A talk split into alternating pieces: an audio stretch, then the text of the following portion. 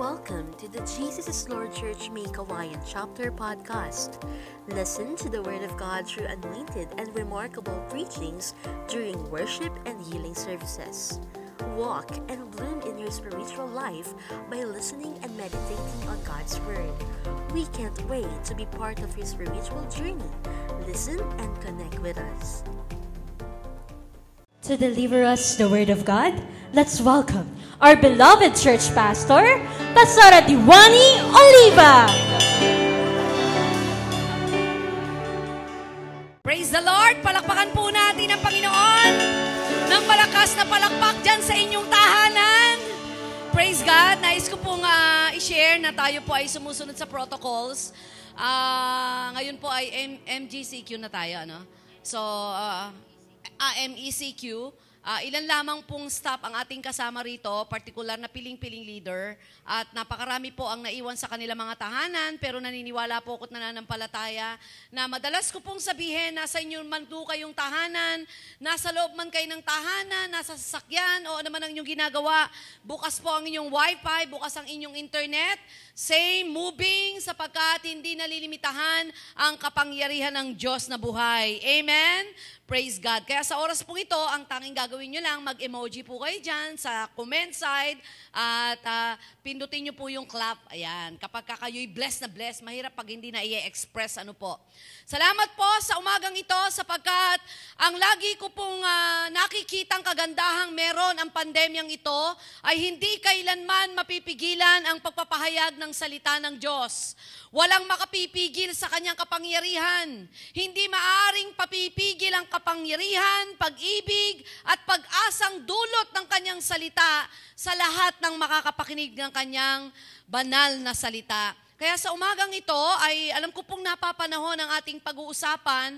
Alam po nating hindi pa tapos ang laban. Ano po? Sana wag po tayong kumampante uh, spiritually man, in reality, wag po tayong kumampante sapagkat uh, dapat bukas ang ating isip sa katotohanan may nangyayari pang labanan.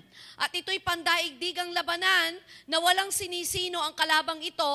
Siya po ay walang iba kundi si COVID-19. Ano po? Naalala ko po, merong nagtatanong na bata, ano daw ba itsura ni COVID-19? Bakit nagtatago, ayaw magpakita, tapos bigla na lang papasok sa'yo? Alam niyo po, ito po ang laban na kung saan ay wala kang kalaban-laban, malibang ikay mag-iingat. Pangalawa po, higit kailanman ay ang ating pananampalataya sa Diyos na buhay. Pero sa lahat ng ito, sa mga pangyayaring ito, alam naman po nating may dulot itong aral. Ano po? Kapag ka po tayo ay positibo at ang ating isipan, ang ating puso ay laging naghaharap, naghahanap ng pag-asa, sa bawat pangyayaring negatibo ay alam po nating may nakapaloob na aral po ito. Lalo na sa mga Kristiyano na mananampalataya. Kaya yun po ang ating pag-aaralan. It's all about spiritual reflection from this pandemic. Ayan. Spiritual reflection from this pandemic. Ako po nakita ko na talagang matik na, no? Kapag may nangyayaring sakuna, mga kapahamakan, mga sitwasyon na hindi mo kontrol, uh, lahat ng tao ay lumuluhod. Ano ho? Lahat po ay napapatingala at hinahanap ang kalooban ng Diyos at lahat po ay humihingi ng tawad o nagsisisi. Sapagkat iniisip nila na katapusan na ba ng mundo? Sa bawat lindol, sa bawat malalakas na bagyo, sa bawat mga insidente, aksidente ay napapalood po ang tao. At kaya naman sa pangyayaring ito ay may mga reflection tayo, ano po, may mga bulay tayo, may mga aral check tayo bilang mananampalataya sa nagaganap na ito. Kaya yun po yung ating bubuyal, bubulayin ngayong umaga. It's all about spiritual reflection from this pandemic. Ang ating pong Bible verse ay makikita natin sa Psalms 91, ang ating paborito. Pero simulan po natin sa verse 5. Psalms 91, verse 5, You will not fear the terror of night, nor the arrows that flies by day, nor the pestilence that stalks in the darkness, nor the plague that destroy at midday. A thousand may fall at your side, ten thousand at your right hand, but it will not come near you. You will only observe with your eyes and see the punishment of the wicked. If you say, The Lord is my refuge, and you make the Most High your dwelling, no harm will overtake you, no disaster will come come near your tent. For he will come his angel concerning you to guard you in all your ways. And verse 12, they will lift you up in their hands so that you will not strike your foot against a stone. The Lord will bless the reading of this passage. Napapanahong bersikulo na kung saan ay talagang mapangahawakan po natin ang salitang ito ng ating Panginoon na ipinapahayag po sa buhay ng bawat isa. Na anuman ang dumating na sakuna, anumang dumating salot, anumang mga pangyayaring di natin kontrol, maaasahang siya ang ating muog na tagapagtanggol. Sabi po ng psychologist, sis, more worry, more depression, but some positive changes too in our daily, daily lives. March 2020 will be remembered as a historical month, year. Noong pong March 2020, tinaguri ang hutong remember as a historical month. Many unprecedented events and unusual practices in human history have taken place. From canceled meetings and postponed plans to remote working and social distancing, causing uncontrollable circumstances and future uncertainties. All these are caused by the invisible but destructive creature known as coronavirus, COVID-19. Thanks to technology, despite the pandemic, people can still interact online. As a result, for the first time ever, mass activities like church service, university exams, school classes are globally conducted by internet. Imagine how harder life will be if this digitally interconnected network does not exist. There is always something to be grateful, grateful for even amid the most painful situation. Pansinin po natin at mantakin po natin kung naganap ang matinding salot na ito na pandaigdigan, naganap ilang daang taon, ilang dekadang nakakaraan, na hindi pa ho tayo nasa ganitong um, kalagayan na may mga makabago ng mga gadget, makabago ng kaparaanan para maging mabilis ang komunikasyon, paano na kaya ang salita ng Diyos? Mas marahil po, uh, marahil po, mas marami po ang nanlalamig po ngayon. Nawala ng pag-asang mga Kristiyano na ayaw na magpatuloy. Salamat na lamang po sapagkat alam ng Panginoon na darating ang salot na ito, ang pandaigdigang salot na kung saan ay mararanasan ng lahat, darating sa taong 2019 hanggang 2020 hanggang sa 2021. Pero naganap ang pandaigdigang salot na ito na hindi maaaring maapektuhan ang buhay ng bawat isa, pero salamat, ang salita ng Diyos ay nakapananaig pa rin sa pamagitan ng ganitong mga kaganapan. Ano po? Katunayan, nandyan po kayo sa inyong tahanan, pero napupuspos ng kanyang salita. Gusto ko pong ibalita na ang pangyayaring itong pandemya ay naganip na ilang daang taon nang nakakaraan, ilang dekada na po. I-review po natin ang mga pangyayari, mga history sa nakaraang pangyayari sa pandaigdigang ito. A history of notable pandemics. Pansinin po natin. 1334, 13 to 50, tinaguri ang Black Death. 30 to 50 million deaths ay merong nangyari po sa daigdig na kung saan tinatawag na bubonic plague. Originated in China and spread to Europe along trade to routes. In 1860 to 1860 to 1903, the Morden plague, about 10 million deaths, started in China and then spread to Hong Kong by 1894. 1889-1890, Russian flu, about 1 million deaths. The pandemic was first recorded in Russia, then spread to Europe, Asia, and reached USA. 1918 to 1919, Spanish flu. 50 to 100 million deaths. Tinataya estimated to have infected 5, 5 million people worldwide. Ito yata yung pinakamarami talaga na apektuhan at namatay. 1956, 1958, Asian flu, about 2 million deaths. 1968 to 1969, Hong Kong flu, about 1 million deaths. 1976, Ebola outbreak, 280 deaths. 1981, HIV AIDS, about 32 million deaths. At magpahanggang ngayon, may, namamaya, may namamatay po sa AIDS. 2003, SARS, 774 deaths. 209, 2009, 2009 swine flu, more than 200,000 deaths. and 28,000 cases of Ebola, Ebola reported. 2014 Ebola, more than 11,000 death. 2019-2020, coronavirus. Sa ngayon po, ang ire-report po natin ay sa Pilipinas. Ongoing, Philippines, as of April, 17, uh, as of April 17, 2021, cases 926,052 and death 15,810, recovered 706,532. Nakalulungkot, ano po, Pilipinas pa lang po yan. Wala pa pong nasa ibang bansang natala, naapektuhan, nakarecover at namatay. Ano nga ba ang nangyayari na sa daigdig na ito na kung saan ay tila baga pinagpahinga lang sandali ay may nakatatakot na namang mga pangyayari na hindi po natin basta-basta maiiwasang matakot at mangamba. Ang mundo po ngayon ay sinasaklot ng pangamba at takot. Ano nga ba ang dapat nating gawin ng mga Kristiyano? Ang makitakot at makipangamba? Normal na tayo'y mangamba at matakot, pero hindi kalooban ng Diyos na tayo po'y sumali sa napakarami pong nabubuhay na sa mangamba at takot.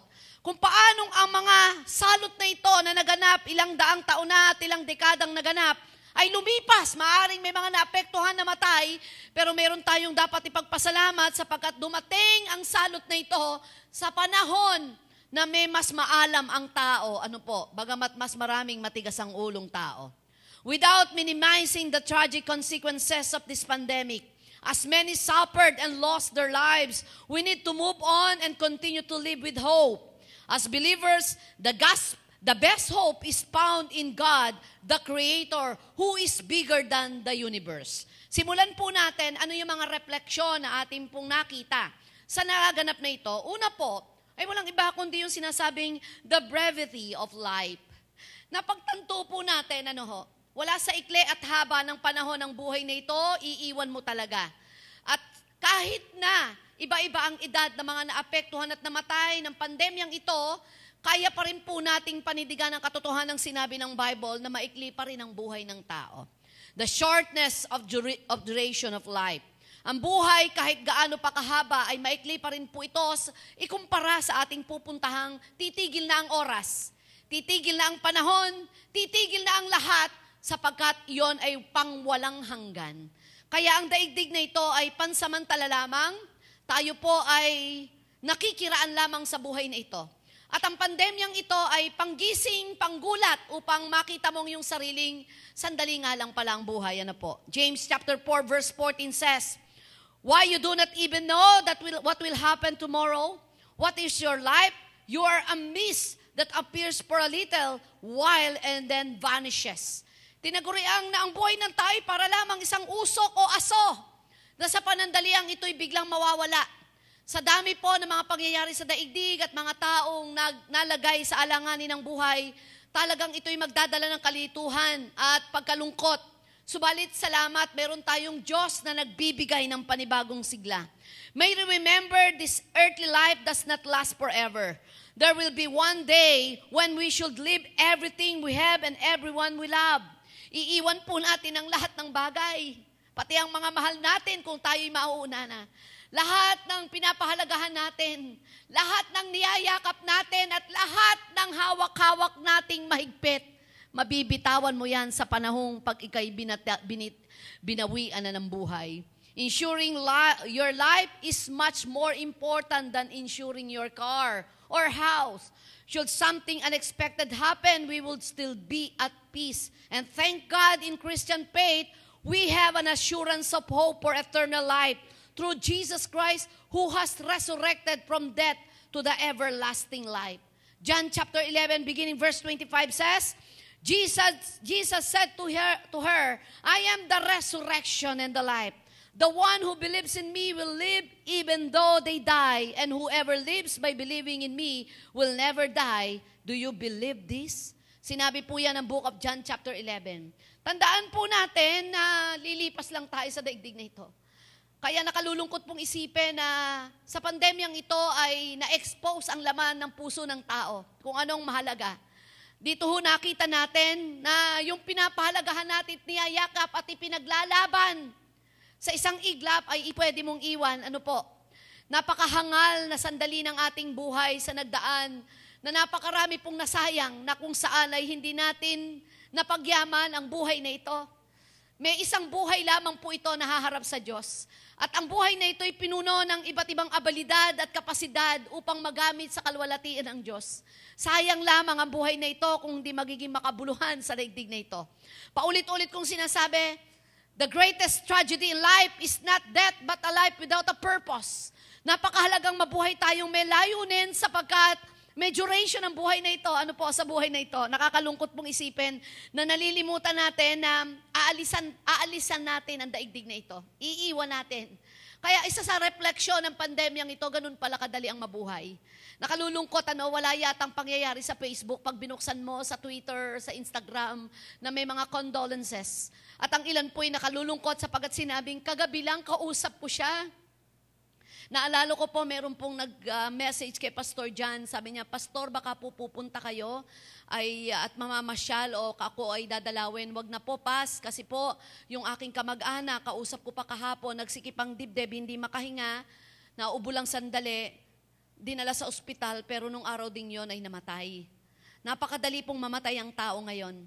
Bukod po sa sakit na lumalaganap ay napakarupok na po ng damdamin ng tao. Napakadaling maapektuhan ng iba't ibang mga pangyayari, ng iba't ibang nadidinig. Napakadaling malungkot, napakadaling madepress, napakadaling mag-alala ng tao ngayon na umeepekto po sa ating katawan. Malaki ang kinalaman ng tatlong ito sa bawat bahagi ng ating buhay. Ang espiritu at kaluluwa at katawan ay magkakaduktong. Kapag ang ating kaluluwa nakapalob ang ating damdamin at pag-iisip ay laging negatibo, natatakot, ng nangangamba, nag-aalala, ang ating katawang ito ay maaapektuhan, magkakaroon ng sakit karamdaman, at magiging madali ang kamatayan. Kaya po hindi lahat ng namamatay ngayon ay namatay nga po sa sakit na coronavirus. Ang ilan po sa kanila ay hindi naman ganun kalala, pero dahil ni nervyos, natakot, nag-alala, kaya ang naging sanhi ng kamatayan ay inatake sa puso. Napakahalagang sandali na bulayin po natin na maikli lang ang, daig, ang buhay natin sa daigdig na ito. Ang ikalawa po na refleksyon ay yung po sinasabing the sovereignty of God. Ang kanya pong paghahari, ang kanya pong kaalaman, ang kanya pong kapangyarihan ay hindi kaya pong abutin ng sinuman. Proverbs chapter 19 verse 21, Many are the plans in a person's heart, but it is the Lord purpose that prevails. Ilan po kaya sa atin nung last year ay may mapakandang plano, may gagawin, nakaredy na ang lahat, nakapagbukas na ng negosyo, meron ng pasaporte, nakabalot na ang dapat dalin, at handang-handa na sa isang selebrasyon, pero sa isang iglap, ay pinahinto po tayo ng virus na ito. It is proven again that human can never outperform the Creator Lest we boast anything about tomorrow, let us be thankful for our past achievements and be hopeful to our future plans. But never forget to acknowledge God. It is wise to make plans, but it is wiser to know the Lord's purposes in our lives and surrender our plans to Him. Huwag naman ho tayong mawala ng pag-asa at ma-discourage na hindi na tayo magpaplano.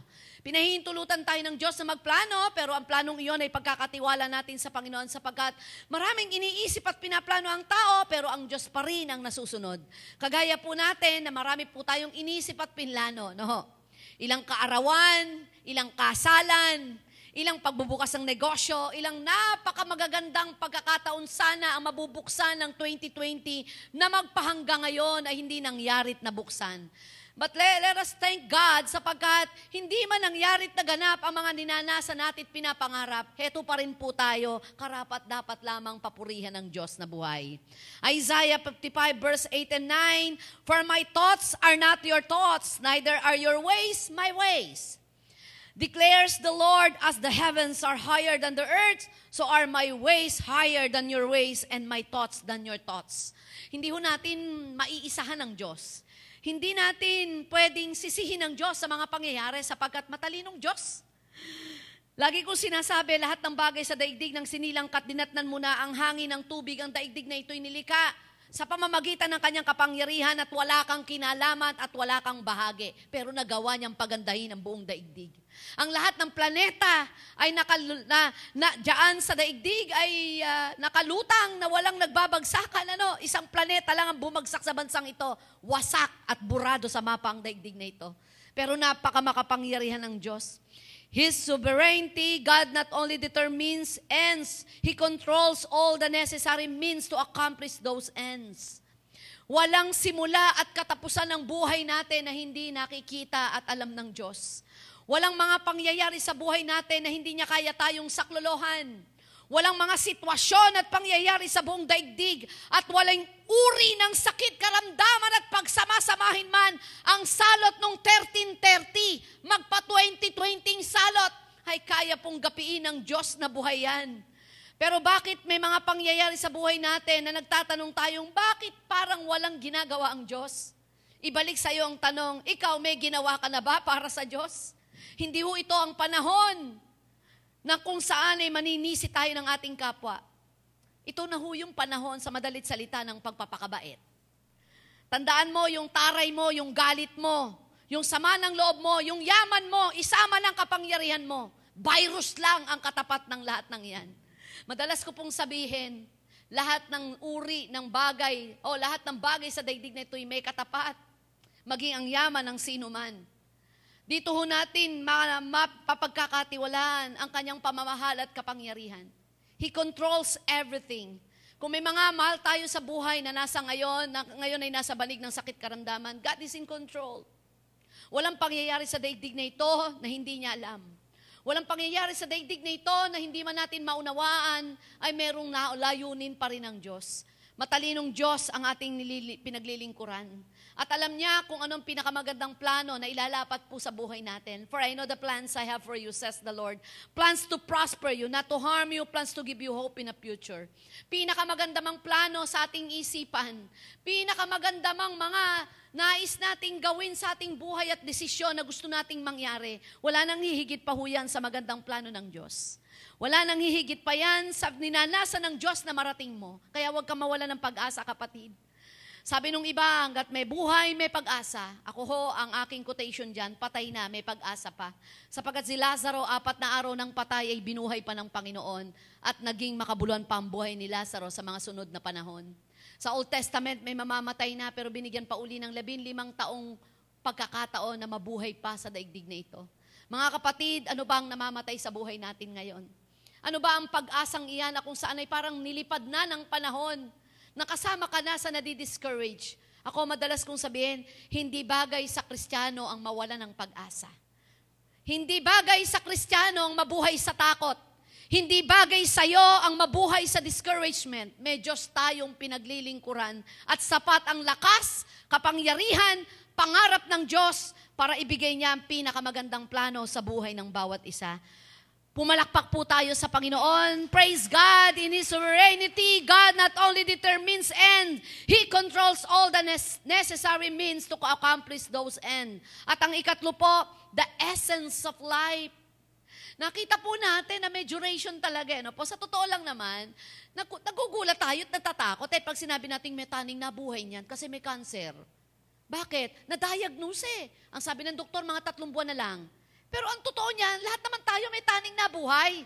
Nagkataon lang na diagnose ng doktor kung ano na lang ang duration ng buhay niya. Pwede ma-extend ng konti o pwedeng mas madali. Pero tayo, ang, ang, ang buhay po natin, hindi natin alam kung kailan. Lahat tayo may taning na ang buhay. Kaya napakahalaga yung essence of life. Nandyan po ba tayong lahat? The surest way to make God happy is by living in faith. It is God-centered life that focuses on the unseen eternal things rather than seen momentary things. Tandaan po natin, one lesson of the pandemic is, the, is not to place our hope in undeserving resources. While scientists may promise new treatments, mga scientists, mga doktor and politician may promise safety through contact tracing and lockdowns. This measure are, are stop stop gaps in the pace of our larger human question. Pero sabi ni King David, some trust in chariots or horses, but we in the name of the Lord. They will collapse and fall, but we shall hold and stand firm. Mapagtitiwalaan ba natin ang lahat ng bagay sa daigdig, gawa man to ng pinakamatalinong tao? Pero mabibigot, mabibigo tayo. Kaya ang essence po ng buhay, dapat mabuhay po tayo sa pananampalataya. 2 Corinthians chapter 5 verse 7, For we live by faith and not by sight. And Hebrews 11 verse 6, Without faith, it is impossible to please God. Ito yung refleksyon ng pandemyang ito. Nabubuhay ka ba sa faith? Dati siguro nakita, ng, nakita mong sarili mo na nakatingin ako lagi sa ipon ko.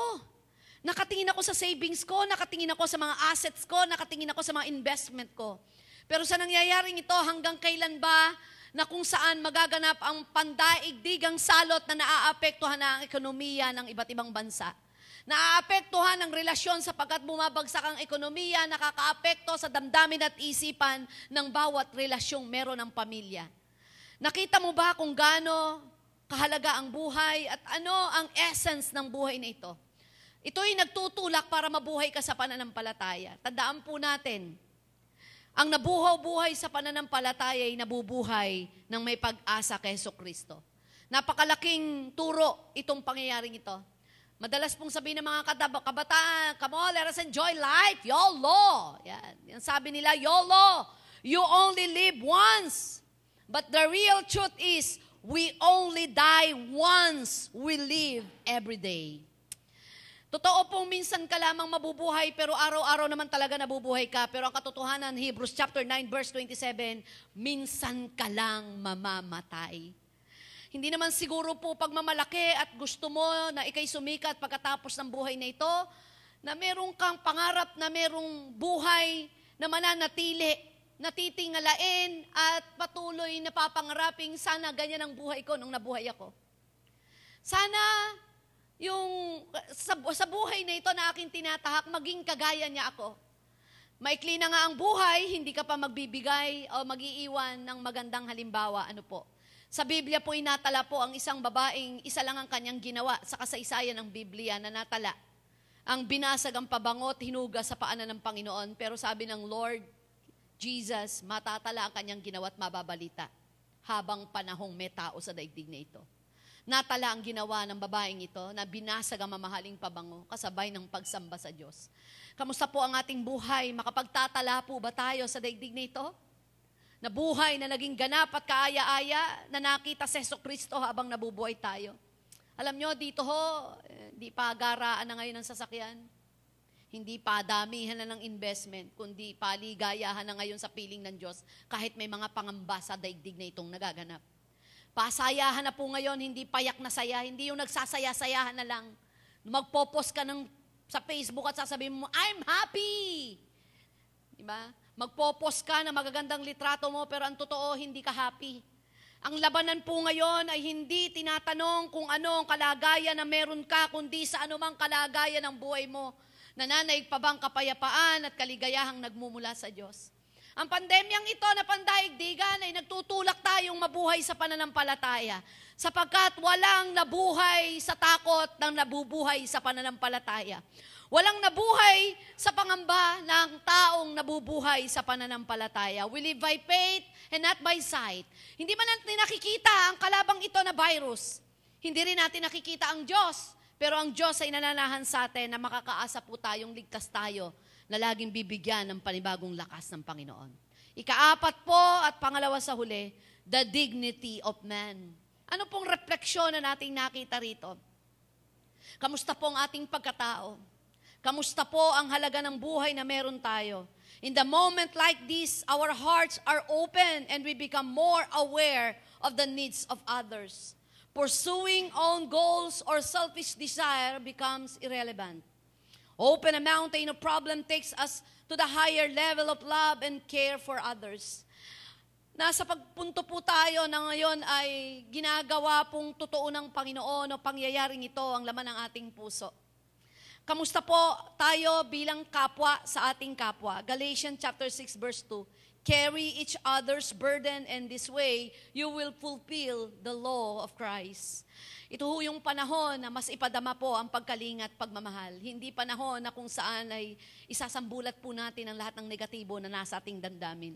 Ito yung panahon na ang tao po'y naghahanap ng tunay na pag-asa at pagyakap ng katotohanan na mayroong pwede pang mangyari sa daigdig na ito na maganda.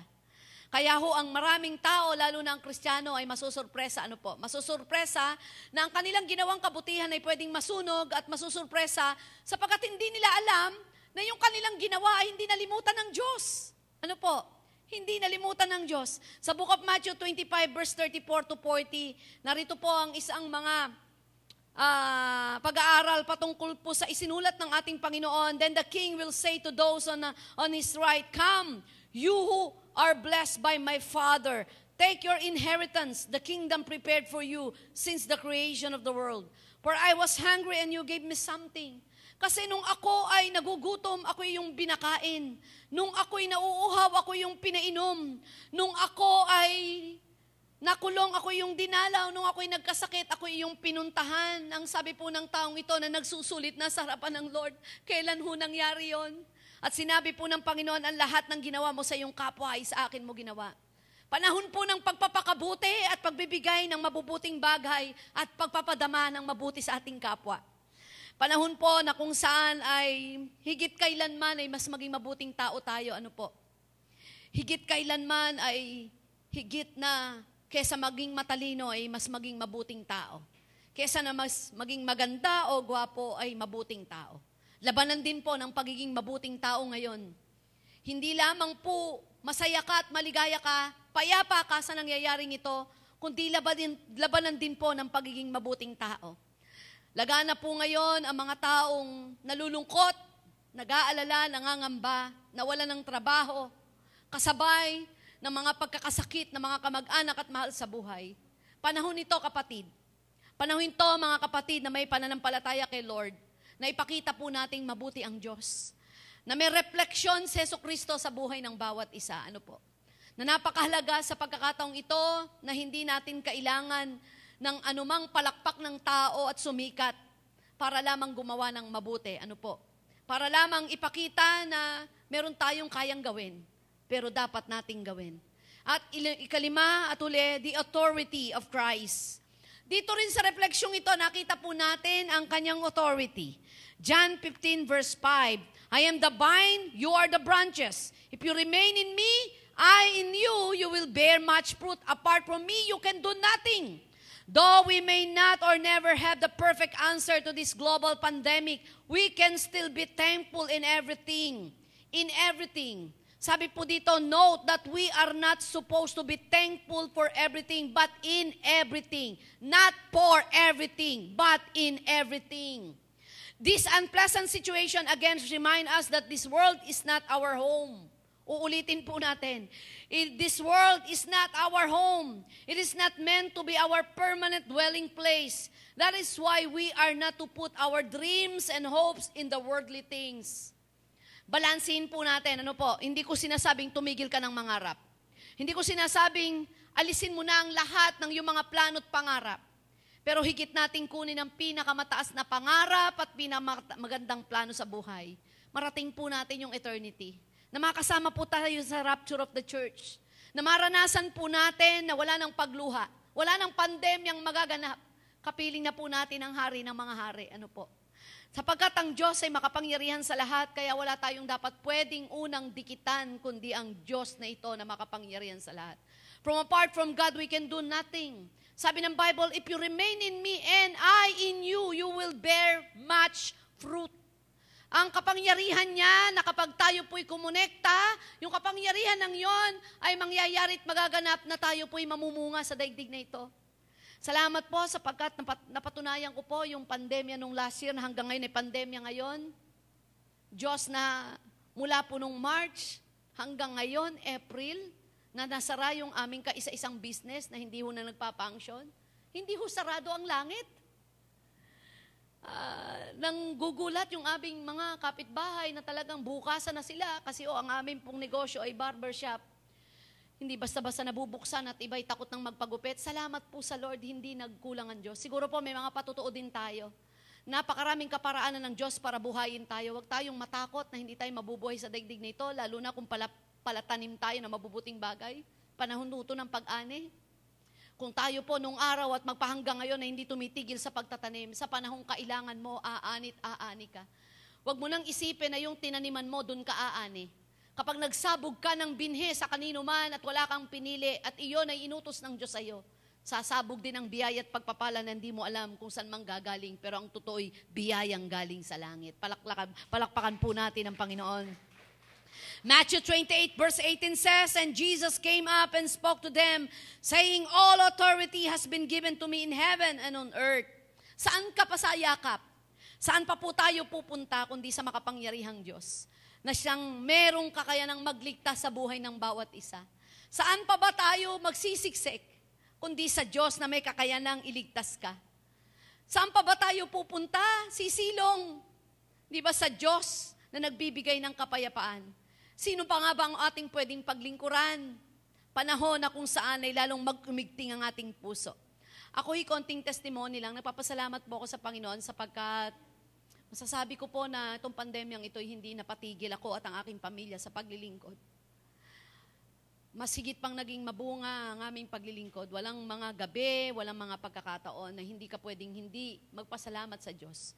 Sapagkat bukas 24 ang aking cellphone, mga counseling, mga messages, mga tawag na nangangailangan ng panalangin. Kasama na po ang ating pang-umagang pananalangin.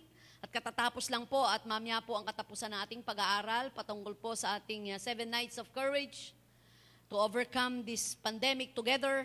Salamat po sapagkat napakaraming mga patutuo na nakalaya sa espiritu ng depression, boredom, burnout, worries, fear, at mamaya po, maaring marami na tayong galit sapagkat ano ba ang nangyayaring ito? Yung ayuda ko, wala pa. Huwag na ho tayong makigalit kung wala pang yung ayuda, ang mahalagang ayuda ng Diyos, hindi natatapos at hindi na delay Amen. Amen ba? Palapakan natin si Lord. Huwag ho tayong mag-alala sapagkat ang ayuda ng Diyos, perfect time, on time, not too late, not too soon. Darating sa panahong bago ka magutom ay nandyan na. Darating sa bago ka mag-due date ay dumating na ang biyaya ng Panginoon. In conclusion, kapatid, while this pandemic is part of the cursed world, we are not living in and it can be as being used by God to achieve His redemptive purposes. When it comes to Christian, this pandemic is a trial that can shift our gaze from the broken glories on this world to the undying glories of the resurrected Christ. It can reorient our desire so that instead of yearning for worldly comfort, we seek first God's kingdoms and His righteousness. And all these things shall be added unto us. Salamat sapagkat ang refleksyon ng pandemyang ito ay nagiging positibo sa buhay ng bawat isa. Nakilala po natin ang Diyos ay hindi nalilimitahang Diyos. Ang kanyang kapangyarihan, ang kanyang kakayanan ay hindi kayang tawaran. Patuloy lang tayong manatili sa kanyang kapangyarihan at ililigtas tayo sa anumang uri ng sakuna. The dignity of man Salamat po sa pagkakataong ito sapagkat natutunan nating lumingon sa ating kapwa. Tingnan ang pangangailangan ng iba. Hatiin ang iyong tinapay. Ibigay ang natitirang meron ka. At ipakita ang iyong kapwa ay isang yaman din ng daigdig sapagkat iyan ay nilikhang mahal ng Diyos. The essence of life. Nakita po natin ang essence ng buhay ay mabuhay dapat sa pananampalataya sapagkat lahat ng ating hinahawakan, lahat ng ating inaasahan, lahat ng iniisip nating magsasalba sa atin ay mawawala ng saysay. The sovereignty of God, ang kanyang kakayanan, ang kanyang paghahari, ang kanyang kapamahalaan ay hindi kayang masakop ng anumang uri ng virus na ito. Kayang-kaya tayong itawid ng Diyos sa mga pangyayaring nagaganap. Manatili lamang po at magtiwala sa kakayanan ng Diyos. The brevity of life. May isang buhay lamang po tayo nalilipas sa dagdig na ito. Huwag ho nating hayaang lumipas lang, na wala lang ang buhay na ito, na hindi natin naranasan ang tunay na kaganapan ng buhay. Kaganapan kung saan ang Diyos ay laging nandyan, na mayroong pagmamahal na iniaalay at nais niyang sabihin sa iyo, akin na ang laban mo anak, akin na ang takot mo, akin na ang pangamba mo, akin na ang lahat ng mga bagay na bumabagabag sa iyo Akin na ang lahat ng iyan, sapagkat namatay ako sa krus ng Kalbaryo upang ikay bigyan ng buhay na ganap, kaaya-aya at payabang buhay. Sumuko na po tayo sa Diyos. Sukol na po tayo, kapatid. Maaring hindi ka nasukol ng personal mong problema, ng mga pangyayari sa iyong pamilya. Pero sukol na sukol na tayo, kapatid.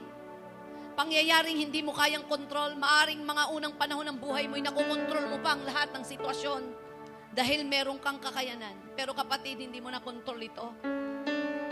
Wala kang kakayanang kontrolin ng lahat ng nagaganap na itong pandemyang sakit karamdaman, kahirapan ng buhay na nakaamba. Ma, wala pa po tayo sa sinasabing pasimula pa lamang ito ng matinding paghihirap ni hindi pa yata tayo pumapasok doon. Mas magiging lagana pa at malala ang pwedeng mangyari sa mga susunod na panahon. Pero may pangako ang Diyos. Ang Diyos na tanging muog natin na di nang iiwan kailanman. Mamatay man ang ilang libo sa kaliwat kanan mo. Dumating man ang iba't ibang uri ng salot. Mananatili ang pag-iingat ng Diyos. He that dwelleth in the secret place of the Most High shall abide under the shadow of His Almighty. Tandaan po natin ang Diyos ay matagal ng Diyos. Hindi kumukupas ang kanyang lakas at kapangyarihan. Kaya niyang gapiin anumang laban ng buhay. Kaya niyang magbigay ng kapayapaan sa gitna ng magulong pangyayaring nagaganap. Sa lahat. Let us give our worship to the King of Kings and the Lord of Lords. Hallelujah. Give you praise. No matter what may come my way, I know that you're bigger.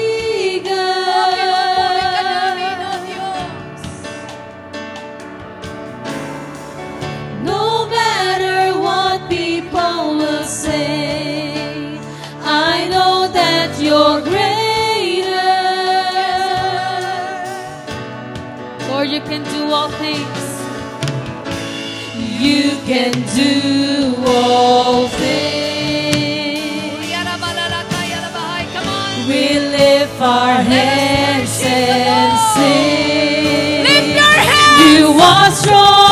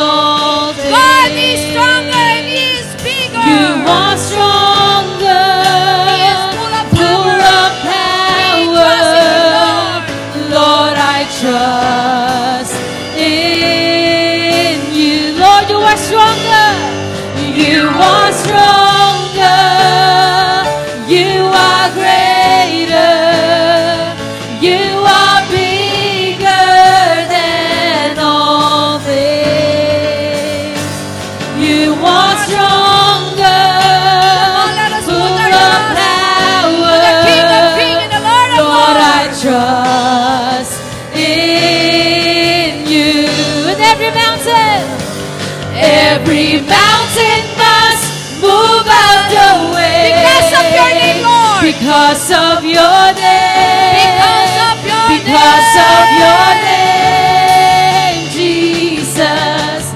Every situation must bow. Bow to your name. Bow to your name. Bow to your name, Lord. Bow to your name. Every mountain must move out the way. Because of your name. Because of your name. Because of your Lord name. over the world. Jesus. Every situation must bow. Bow to your name. Bow to your name.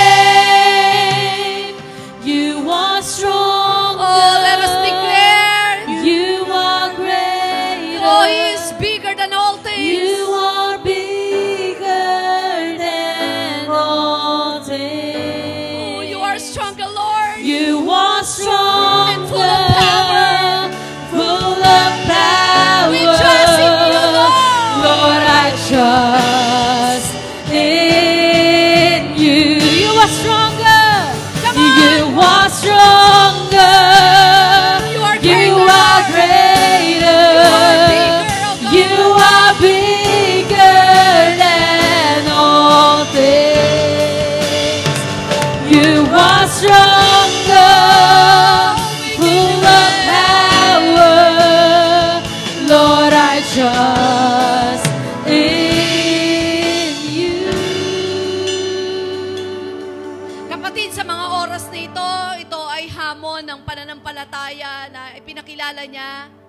kanyang anak na Seso Kristo sa buhay ng bawat isa. Hamon na kung saan ay ipinakikita po ng pagkakataong ito't pangyayari, saan ka ba nagtitiwala? Saan ba ang lakas na pinagmumula na meron ka ngayon? Ano ang pangarap mo at plano mo sa buhay na ito? Kung tayo po ay naapektuhan na at parang nililisanan na tayo ng kapayapaan, muli bumalik tayo sa Diyos sapagkat makapangyarihan siya. Malakas siya. Walang hindi kayang gawin ng Diyos. Walang hindi pwedeng hindi niya kayang gapiin sa buhay ng bawat isa. Sama-sama po nating lapitan ng Diyos sa oras na ito. Ama naming Diyos na banal, lumalapit po kami sa iyong trono. May kapahangasan sapagkat sinabi mong lumapit kami na nabibigatan at napapagalang luba. Sa aming mga nakikita at nandidinig, Panginoon, ay ang ilan po sa amin ay malapit na maapektuhan o naapektuhan na. Salamat po sapagkat sa iyong salita kami lumalakas. Sa iyong pangako kami nagkakaroon ng pag-asa. Sa iyong mga bihaya, nararanasan namin ang iyong pag-ibig. Kaya minsan pa, Lord, nagtitiwala po kami na matatapos ang lahat ng ito na kami matagumpay. Iingatan mo kami sa lilim ng pakpak ng iyong pag-ibig. Walang anumang gawa at tangka ng kaaway na makapananaig sa aming tahanan. Kami nasa iyo at hindi kami magkukulang sa anumang aming mga pangangailangan. Kami iniligtas mo, kaya tungkulin mo na kami buhayin, ingatan, damitan at pakainin.